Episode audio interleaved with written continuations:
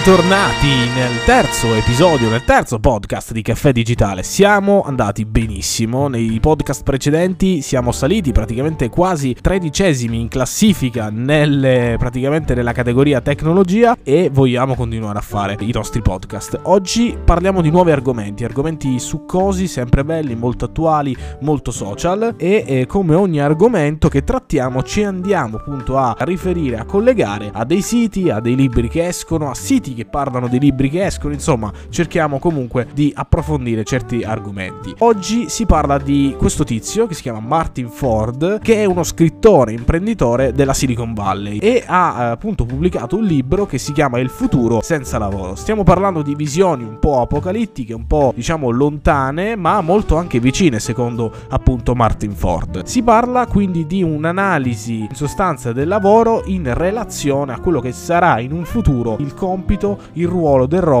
all'interno della società. E il tutto poi viene condito, spalmato su quello che è, si parla anche di un reddito, un reddito di cittadinanza che probabilmente all'inizio, ora che state sentendo tutto questo, vi può sembrare una cosa strana, ma effettivamente secondo Ford è una cosa utile. Ma andiamo passo per passo. Prima di tutto, no? Io qua ho l'articolo, stiamo leggendo dal Fatto Quotidiano che ha effettuato delle domande appunto all'autore, quindi ha eh, avuto un contatto diretto con lui e Martin Ford prima di tutto dice che cos'è un robot. La definizione di robot effettivamente su internet non si trova, cioè nel, in particolare, ma qui dice che qualunque cosa determina automazione. Cioè si parla in sostanza qui del, del robot come un qualcosa che sostituirà quelle che sono le mansioni, le, eh, diciamo i lavori che effettua l'uomo attualmente. Stiamo parlando di temi sempre che sono molto attuali, che molti probabilmente non si rendono conto, però ecco, prendiamole sempre con le giuste pinze, perché comunque non dobbiamo effettuare delle eh, operazioni, diciamo, molto catastrofiche. Si tratta tutto di presupposizioni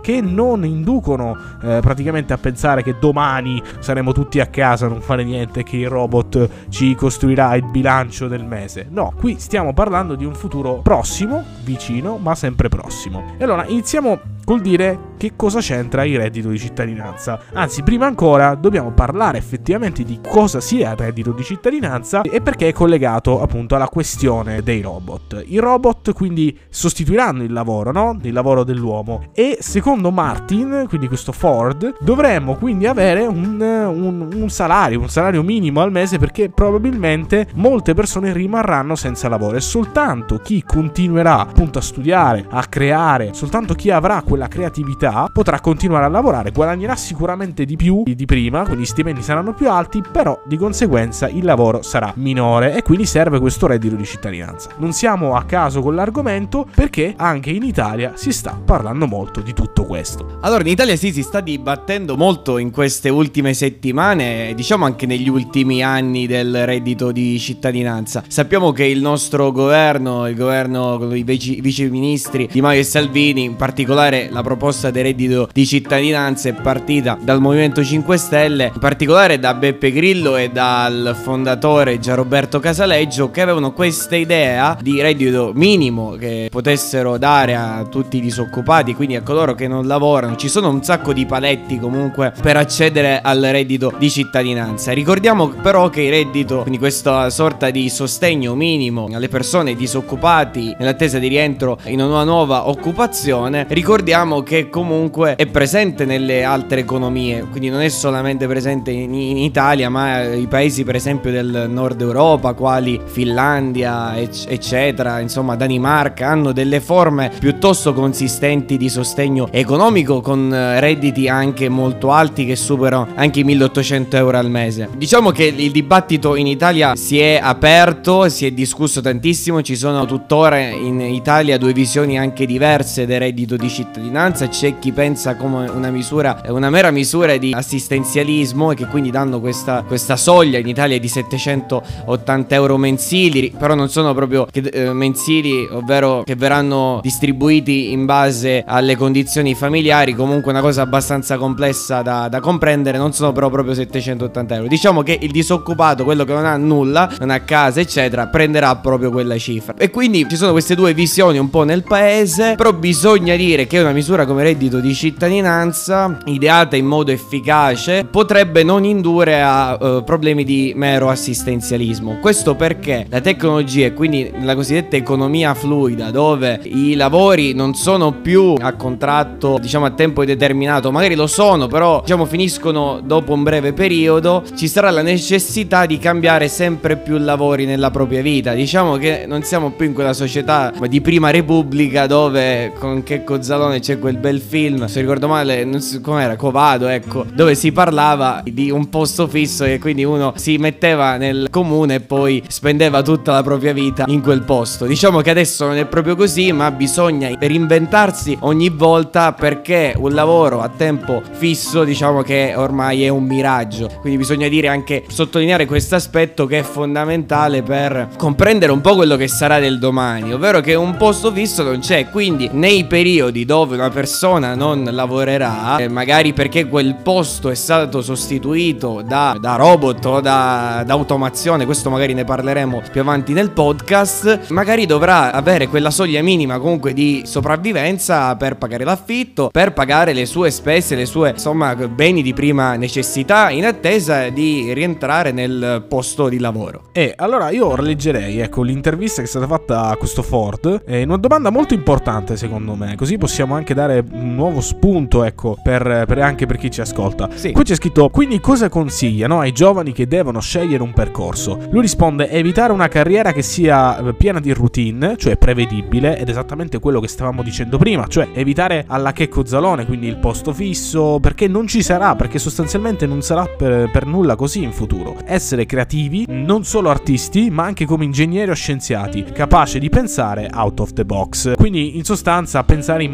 maniera originale. E inoltre poi aggiunge, qua c'è un'altra domanda, se la troppa innovazione finisce, per avere più costi che benefici, distruggendo posti di lavoro e dunque consumatori, il mercato non dovrebbe correggersi da solo rallentando il ritmo del cambiamento? Eh, lui risponde, non penso sia utile e salutare dire ai nostri figli non avrete più progresso, dobbiamo preoccuparci che ne benefici il maggior numero di persone possibile. E, e, e proprio qua nasce questo slogan, no? che secondo me eh, non è sbagliatissimo, ma nello stesso tempo va a influire molto sul, sull'economia, su ogni persona. Lavorare meno, lavorare tutti. Lui, lui dice è un'idea utile, ok, però deve essere combinata al reddito di cittadinanza. Anche qui dipende dal paese, negli Stati Uniti certi lavori sono pagati così poco che non puoi sopravvivere riducendo il salario in cambio di più tempo libero. Quindi eh, proprio per questo eh, lui consiglia questo reddito di cittadinanza che i robot, ecco qui, un altro tema molto importante i robot stanno cambiando anche la politica, eh, cioè si parla anche qui di eh, soldi e di sensazione di fare qualcosa di importante. Ci sono molte persone che fanno un sacco di cose gratis come i software open source senza essere pagati. Il reddito minimo incentiva queste collaborazioni gratuite e poi qui praticamente si va a sfociare in quello che è eh, il robot, no? Cioè il fatto che eh, Bill Gates, e qui è un'altra notizia molto importante, Bill Gates ha proposto, pensate un po', di eh, tassare i robot per generare generare risorse per la collettività. Quindi non solo avremo la tassa per la TV, non solo avremo il bollo della TV, non solo avremo la tassa per tutto, anche i robot avranno una tassa. È un'idea che secondo me può essere utile sotto certi punti, punti di vista, ma